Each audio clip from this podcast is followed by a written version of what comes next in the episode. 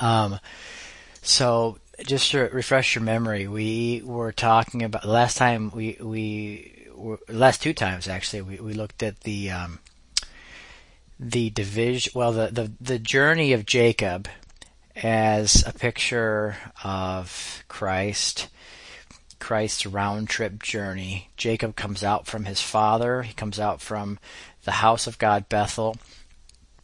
He comes down into a foreign um, kind of a hostile uh, land, and he where he's being deceived and tricked and and manipulated or trying to be by Laban for all that time, and yet he comes out with an inheritance, uh, a wife, uh, sons, um, a a flock, all of which uh, are pictures of various views of the the uh, the church, obviously the bride of Christ, the sons of God, the the flock, the sheep of the shepherd, and he gains this this uh, this incredible increase, and and then uh, comes out of the land, and um, and Laban tries to follow him, and tries to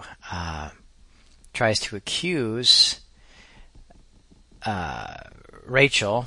Well, he tries to accuse Jacob really of stealing something that belonged to him, and in fact, Rachel did take something that was from her, the, the land of her birth. She took the gods of her father, uh, uh, Laban, the idols, and we talked about what that how we basically how we do that that same thing. We are taken out of a land, and yet we bring with us in our unrenewed mind we bring with us these things that we uh, these idols, these things that we worship or give ourselves to that are not part of the the land or the life that Christ is bringing us into, or that He brings us into. And yet, when Laban shows up, um, God has separated Jacob and his company from Laban in such a way that God speaks to Laban and says, You can't do anything to Jacob for good or for bad. He's totally off limits for you. And, uh, and, and so Jacob shows up and he, and he, and he looks for something to accuse, uh, you know, and, and, and, and yet the idols that have been robbed are, are, they're hidden under the blood in that picture that we talked about last time, and neither he nor Jacob uh, has any uh, awareness, uh, can't find them. And so there's a picture of Christ not seeing, not relating to us according to the things that we bring with us in our blindness or in the darkness of our hearts. And there's a picture of Satan not being able to accuse us for the things that are under the blood, which is another way of saying that are dead, dead to God. Um, under the blood doesn't mean just forgiven. It, it means it means it's part of what uh, what is put away, what is removed by the cross. And so uh, this, I think we ended up there last time, just just talking about that whole story there and how though. Um, Laban searched with all of his might. He could not find anything that belonged to his land in that company, which is very important for us to understand. That's um, that's God's view of His new creation in Christ. Old things have passed away; all things have been made new in Christ. And from Jacob's perspective, he never is aware of, and it's important that he's not. He's never even aware of what she brought. He doesn't see it. It's not part of how he knows Rachel. It's not part of how he understands his bride or relates to his bride. It's and and as as far as he's concerned, there's there's nothing. Um, there's nothing except that which is his there in that camp. And uh, so, and then and then we didn't get to this, but then um, th- then they make this covenant, uh, Jacob and Laban, and this is kind of where the story this story kind of comes to an end. Um, and I can't remember. I think we've talked about covenants in general. Probably when we talked about, I can't remember where, where the last time it was. We talked about it when we talked about Abraham and and um, God and God making the establishing the covenant of circumcision. Um, if we didn't mention it, there's plenty of teachings online about covenants on our website, but um, just in a, in a sentence or two, a covenant is a defined relationship. It's the nature of a relationship. It's the way two or more parties uh, are going to relate to one another or not relate to one another. It's just the the, the definition of of the relationship.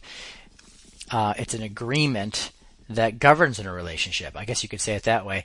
And so when God enters into a covenant with man, he's defining how, the how of how he will relate and how he therefore won't relate, you know?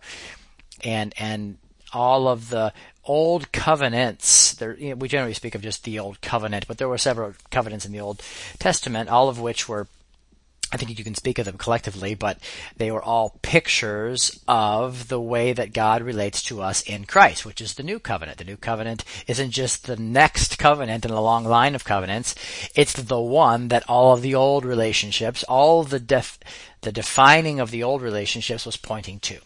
So going way back to Noah and the way God defined that relationship, that was a picture of the way well, that shows us some aspects of how God relates to us in Christ, and then Abraham, and then and, and even this one, this one too, because God, it, what happens here, if you if you don't remember the story, I wrote down a verse or two. It says Genesis in Genesis thirty one fifty one.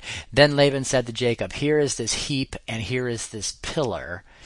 If you remember, they gathered stones. Jacob and Laban rose up early in the morning, and they gathered this giant a bunch of stones, and they stacked them all up together.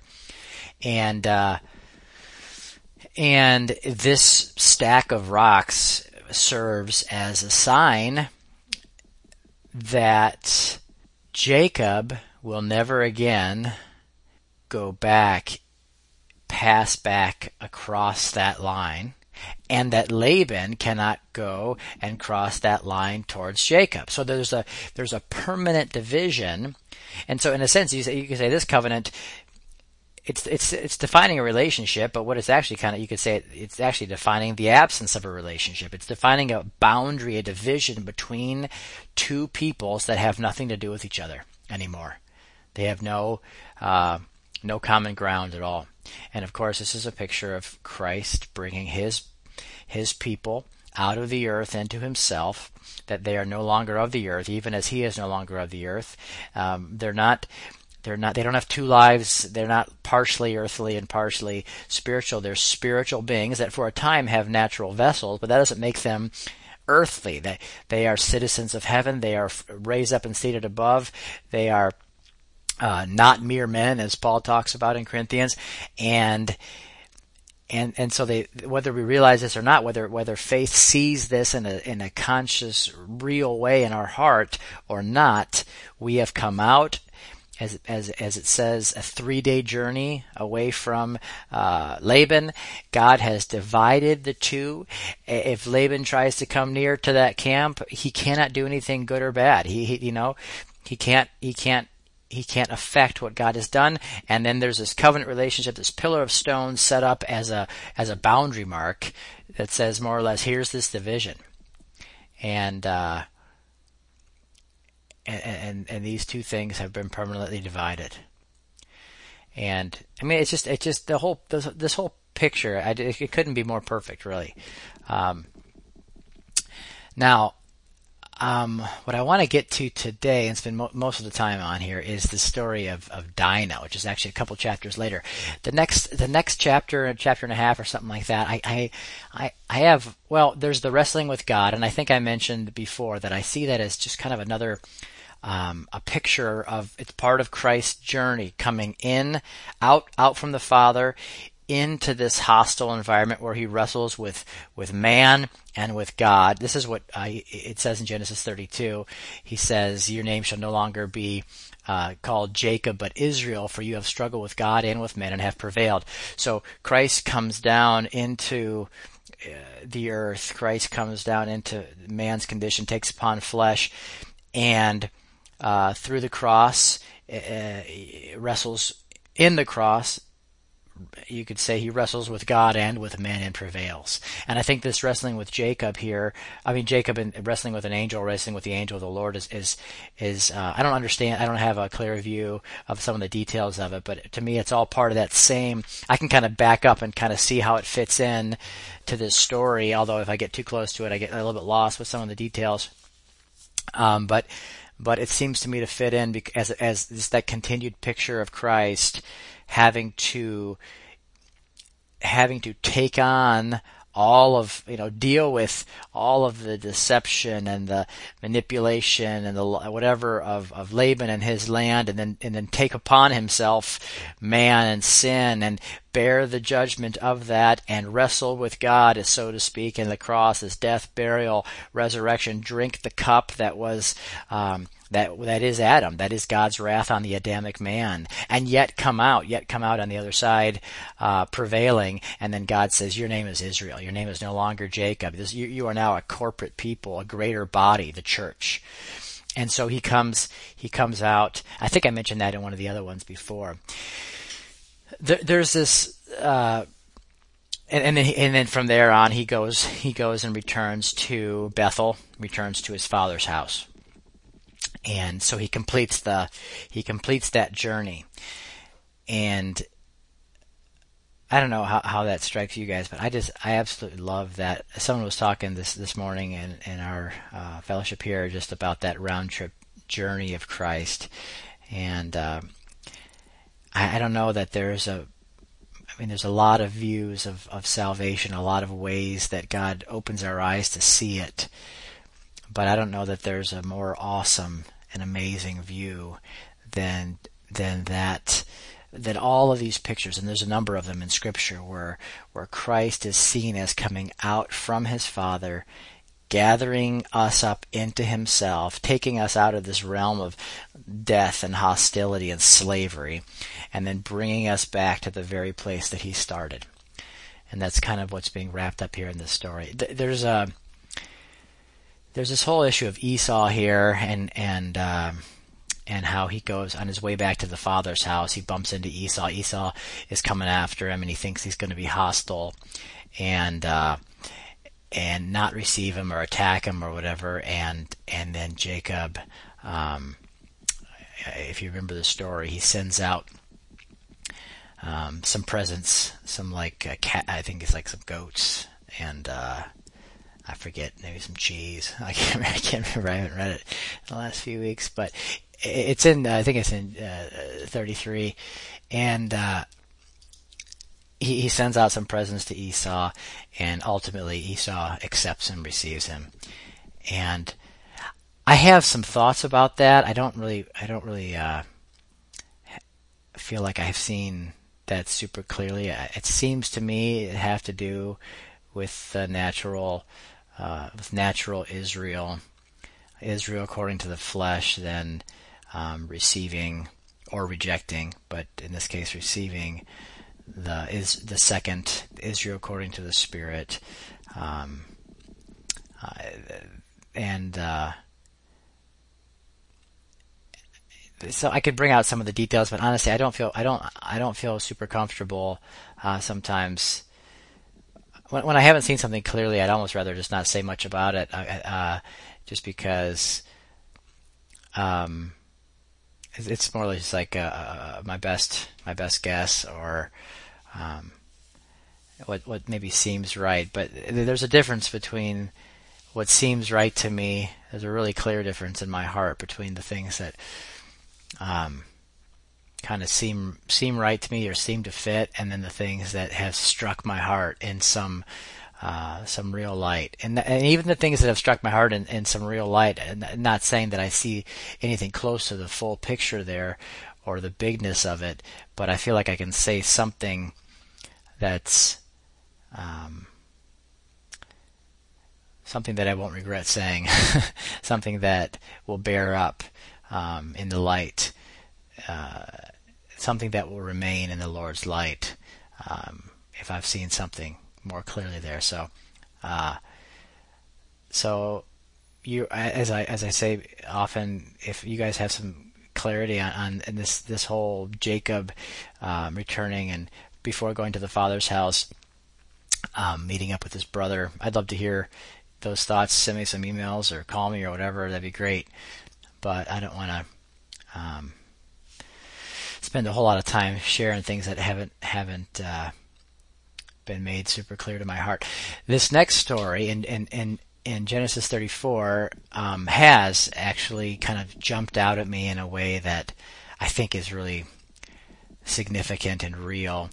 And I remember the time I was just reading through this story. I'd never seen anything in this story before. It's the story of Dinah, by the way.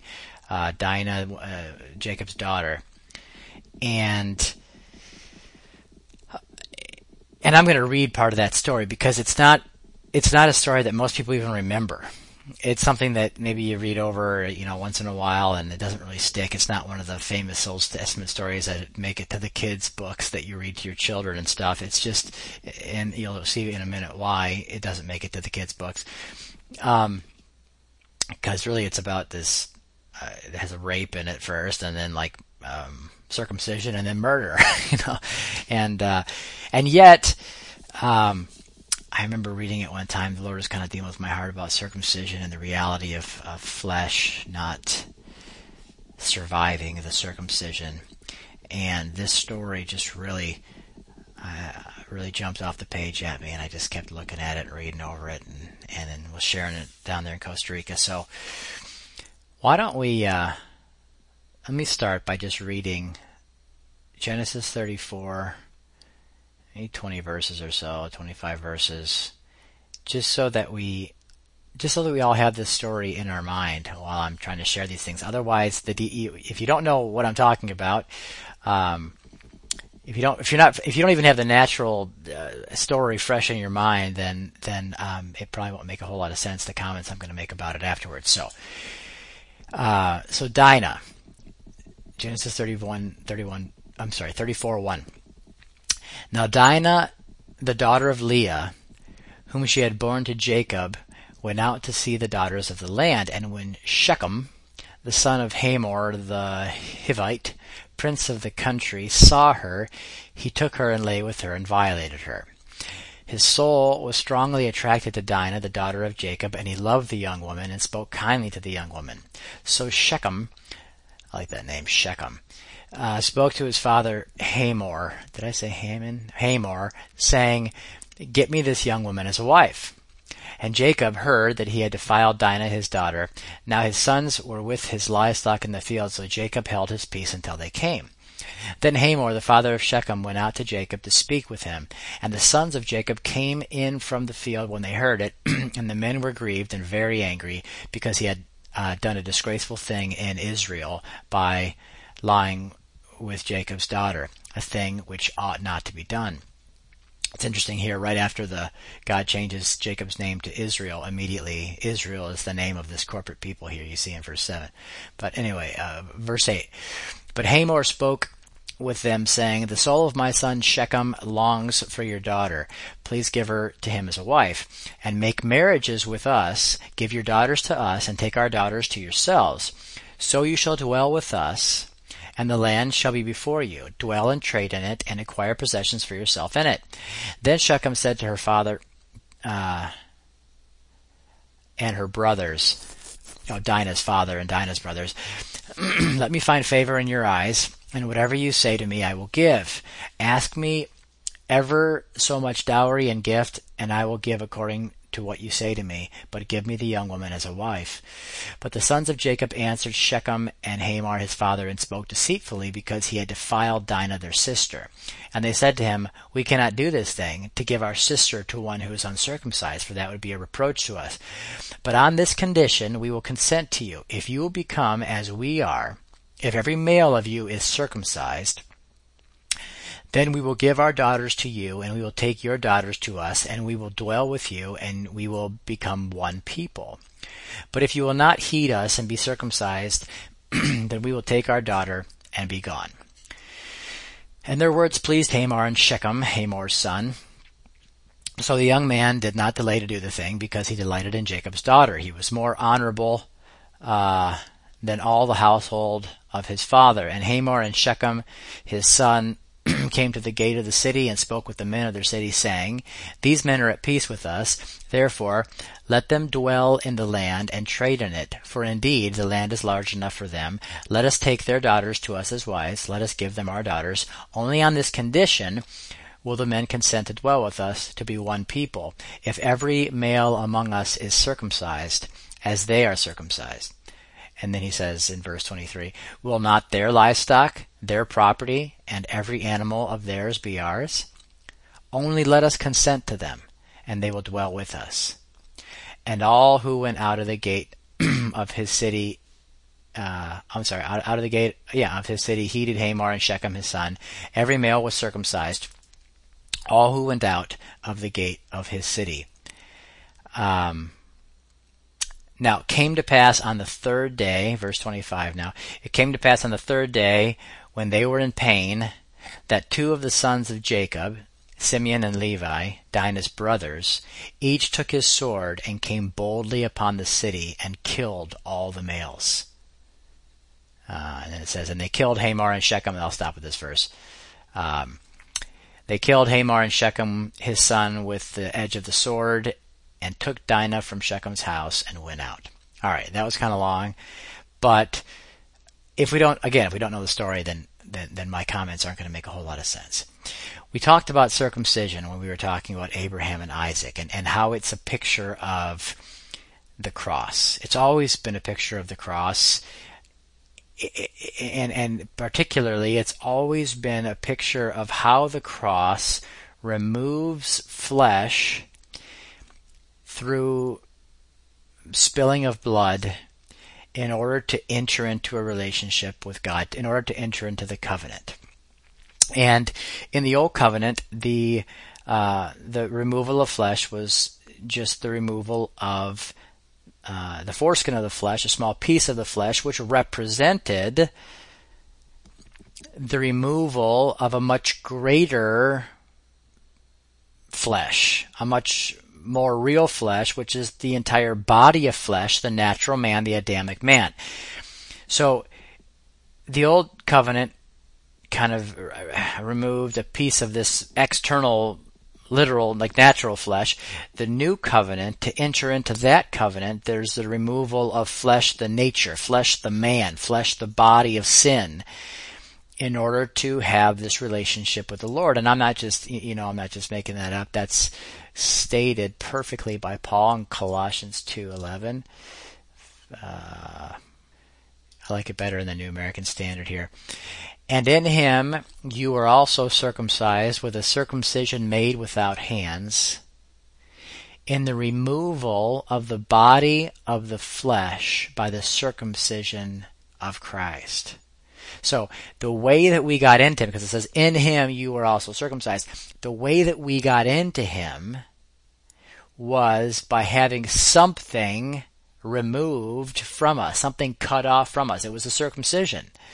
But it wasn't the same, it wasn't a circumcision of flesh, it was the removal, the only way into him, okay, the only way into him is that there was the removal of something that had no right to be in him, something that had no ability to mix with him. And that is the circumcision of the entire uh, body of flesh from our soul. The soul is saved, but the thing that that soul has known as its life, as its perspective, as its nature is cut off at the door and that's uh, that's what circumcision was always talking about. Okay, Paul talks about this in a number of places. Um, and and you can see uh, one that comes to my mind right now is, is Ephesians chapter two. You can see where Paul is talking about the hostility that exists between man and God, the hostility that exists between Jew and Gentile, and then he talks about the cross as removing the hostility between Jew and Gentile and between God and man by simply removing the man in whom the hostility exists. So he says Look, God is, Christ himself is our peace, and here's how he became our peace. He took Jew and Gentile into his own body and put them both to death in his flesh, and then raised up as the life of one new man. That's neither Jew nor Gentile, but uh, Christ all and, and in all. And so the division between Jew and Gentile were divisions in the natural man. And the division between God and man was the was the natural man being contrary in nature to God. And so by eliminating the entire body of man, you take away the the enmity, you take away the hostility, and then in Christ, then there is peace. What is peace? It's not a feeling. It's it's it's a perfect relationship. It's an unhindered relationship where everything is aligned and congruent in nature and purpose and mind. And, and, and, and that's how it is in Christ. And the only way it's that way, the only, reason it's that, that way in Christ is because the man, the man who could never experience such a unity, the man of hostility, the man in whom is all the enmity, is left out of the relationship. He doesn't survive the circumcision. That man doesn't exist on the other side of the circumcision. He's cut off. Okay, so in a few words, if I were to define the, the what circumcision represents, I would say that circumcision represents the judgment of the flesh the judgment, removal of the flesh, or removal of useless uh, flesh or, or hostile flesh through the cross. And this judgment always comes to us as two things, or how would I say it better than that? There's always two sides of the cross. And, and, and, and, well, let me say what they are first. It, it, it's the rejection of one man, the body of sin, the Adamic man, the natural man, and it is also the soul's entrance into new life, an entrance into covenant. Now, usually when we um, uh, when, when, we read stories in the Old Testament, most of the time, the stories of the Old Testament, when we, when we look at circumcision, the focus is on what they're entering into. It doesn't really get into much this this story we just read does, but but um, when God makes the covenant of circumcision and and and as a way of Abraham entering into the covenant with him, there's not much. The focus is on him entering into that covenant. Okay, the focus is on him uh, on what what what circumcision is making available or or later when Joshua brings Israel into the promised land there's a circumcision right there, but the focus there too is the circumcision is the way in to experience this land which represents Christ, right? But there's always this other side too. The other side to circumcision, the other side to entering into what is Christ is the fact that everything of the flesh is totally eliminated. Is totally removed. It cannot possess one thing in that land, and so it's cut off at the door, which is what you see in Gilgal when the, when the Israel Israel enters into the land. Flesh will not possess one thing in this land, so cut it off right now. And that's really what the River Jordan was. It was just the it's it's it's it's the flint knife uh, applying the death of the lamb to this this um, generation who had just crossed over the river. So, in our experience, circumcision is a partic- it means for us a participation in the life of Christ, an experience of the life of Christ, and on the other hand, that it's this, it's a terrible uh, destruction and rejection of the flesh. And what I'm trying to say, what I'm trying to highlight to you, so that we can, I think, understand a little bit what the story is pointing to us, is that flesh does not survive the circumcision it will not remain after the circumcision and be able to mix with spirit. Flesh will not, you can't circumcise flesh and then whatever's left over mix it with spirit. There's nothing left after circumcision. There's nothing of flesh that survives. After circumcision, it is Christ all and in all. Okay? And so what happened in this story is that a people in the flesh, a people who were nothing but flesh, a people that had nothing to do with Israel, my son, a people that were uh, a foreign seed, a foreign kind. They tried to join themselves to the seed of God. It was a group of men. It was a, it was a it was a people that wanted to unite themselves to those who had been circumcised, to a to a people who had become Jacob's increase. Right? They they, they wanted to to um, to become one with this people. And more than that, they wanted flesh wanted to be able to take what belonged to Israel and bring it into their camp and use it for themselves. That's what they wanted. They wanted to share their stuff. They wanted to share Israel's stuff, mix it all together, and make this hodgepodge of Israel and Shechem's people. And that's why in Genesis 34, 23 it says, Will not their livestock, their property, and every animal of theirs be ours? Only let us consent to them and be circumcised. Right? So it sounds like a good idea.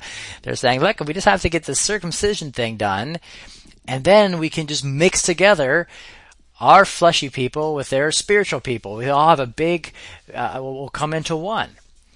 And, and, and, and, and yet, it's impossible the flesh see the and and this is this is why this is why religion exists in the world and why it's so popular and and why the truth of the cross is so unpopular because religion thinks religion is well it has man as its source and therefore it, it wants to always mix the things of God with the man that they don't mix with. It always wants to it always wants to grab hold of these spiritual words and spiritual promises and spiritual blessings and and and and and it thinks that somehow it can grab those and and unite those to a fleshy man who has been judged by the cross and put off from God. And one in one way or another religion is always an attempt to do this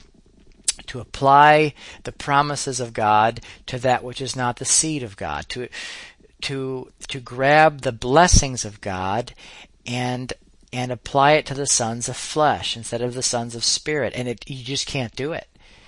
I mean, you can you can fill a church preaching it, but you it won't it doesn't amount to anything. You can't grab those spiritual blessings that are in the heavens in Christ or the promises that are yes and amen in Christ and apply them to a man who has no ability to make it beyond circumcision. It just doesn't ever work. I mean, it, it's impossible. And, and that, my friends, is, that's what this story is about. Um, it, it, and, and that's why I think it, it jumped off the page at me one time when I was reading it because I said, you know, that's what we do. That's what we try to live our lives in the flesh. We we we don't really have any interest in losing. We don't maybe call it flesh, but but that's what it is. We want to live our lives in the flesh, and yet we want to somehow obtain, get, bring down, use the things of God for ourselves. We want some kind of a unholy union between the Spirit of God and the man that God rejects, the man that the cross rejects, judges, and puts away from God. And yet they they do not mix. They cannot mix. We we I mean there's so many ways we do this and I hope I hope you guys understand um, without me connecting all the dots, the, the, the multitude of ways that we try that man, that religion exists in order to somehow use God for man's benefit. You know, let's unite with God. It'll be beneficial for us. Let's be Christians. Why? I mean, this is how we sell most people in the church, in my opinion. Uh, to, to, you know, how we sell Christianity to people. Why should I be a Christian? It'll be beneficial for you. In what way? Well, it depends what church you go to. Some say this, some say that, some say there's you know physical healing. Some say there's financial provision. Some say there's just a coach and a guide for all of your life's decisions. Some say you'll be spiritually wise, spiritually anointed, spiritually useful. You know, whatever it is, um, let you know. Let's let's unite with God. It'll be beneficial for us. And and and although there is benefit certainly is benefit to uniting with God, but it's not for that man. It's not for the flesh. There's a great divide, a great division between flesh and spirit. There's a division between God's Israel, which is, in his mind, it's a spiritual thing. The church is a spiritual people. It's the ones called out of the earth, out of the earth that are not worldly. They are not earthly, even as I am not worldly, Jesus says. I am not worthly. I am not uh, earthly. And and the only way for our soul to experience the blessing of being part of God's people, to experience God's blessing, to experience God's promises, is to pass through this great divide and experience the circumcision of that man who doesn't survive circumcision. I know I'm kind of repeating myself, and I just want, I'm just trying to make this story, um, come alive a little bit in your hearts the way, the way it, it has to me. That's what's going on here. This people thinks that they can survive circumcision. They think that they'll be alive after those three days. They, you know, the three days that always represent the cross. In every story, the three days that are always the work of the cross, they, this people have plans in the flesh. They have goals in the flesh for Israel. They have plans for it. They, and, and they, and they're assuming, like we all do, that after the circumcision that brings us into Christ, the flesh is still going to be there to mix with the spirit, and it's not. They didn't understand that the new creation is neither Jew nor Gentile, nor slave nor free, nor female or male, but Christ all in all. They didn't understand that this is a new life. It's the newness of life, and the newness is Christ Himself living in you. They thought there'd be some great spiritual possession after circumcision for the natural man, and they were totally wrong because circumcision to them was a knife that cut them all down. I don't know. I don't know about you, but I, I just I, that's just such a strong story for me. Three days and all flesh was removed by the sword. Three days and circumcision had been applied to everything fleshly among that people, and and and all the flesh disappeared. Circumcision of the cross. Everything that God has given you is on to, to borrow some language from T. Austin-Sparks, is on spiritual ground. To experience that which is of God, you cannot bring him and his spiritual things, which are just aspects or facets of Christ, you cannot bring him or his spiritual things onto natural ground, and you cannot drag flesh onto spiritual ground. The only way to experience that which is of God is for us to enter into spiritual ground, into His land, leaving all flesh behind. The two never mix. The only place I talked about this, I talked about this a little bit this morning in the Eternal Purpose class, but there's only one place, and it's a fictitious place, where where Egypt and the promised land mixed together, where Christ and Adam mixed together, where darkness and light mixed together. The only place where, where there's actually a mixture between these two things are in the are in the imaginations of Shechem and Hamor, or Hamor, or whatever his name was. In the natural mind, in the blindness and darkness of the natural mind. That's in the plans and the schemes of the natural mind. Let's let's join with them and possess what's theirs. That idea, that mixture only exists there.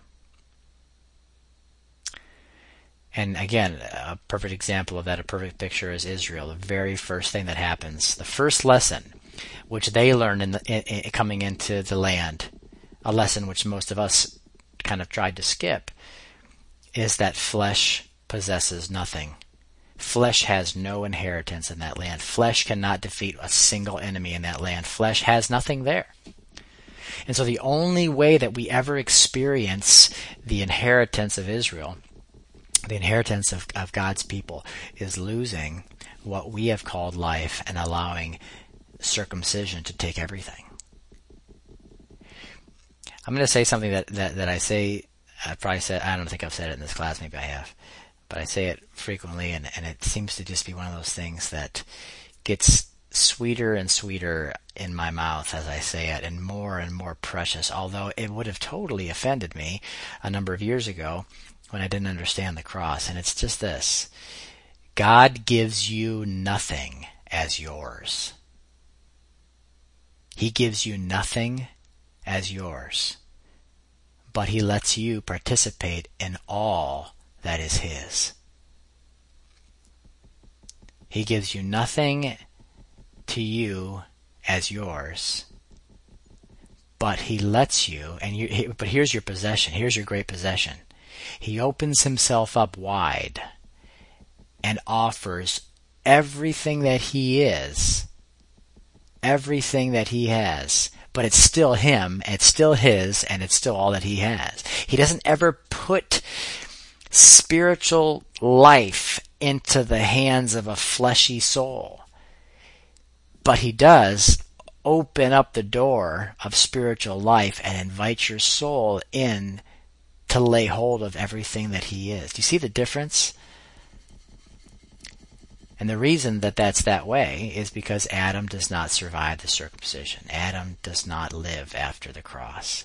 Adam has great plans for God. Adam has great ideas about what salvation is and what it's for and how he'll benefit. But all of these, uh, none of these ideas survive so many ways we think that Christ, we think that Christianity, we think that spirituality, religion is going to be beneficial for the natural man. And, and in so many ways we've tried to preach a gospel and sell a gospel that has Christ being beneficial for the natural man, and yet nothing survives the circumcision. So I'm going to stop with that.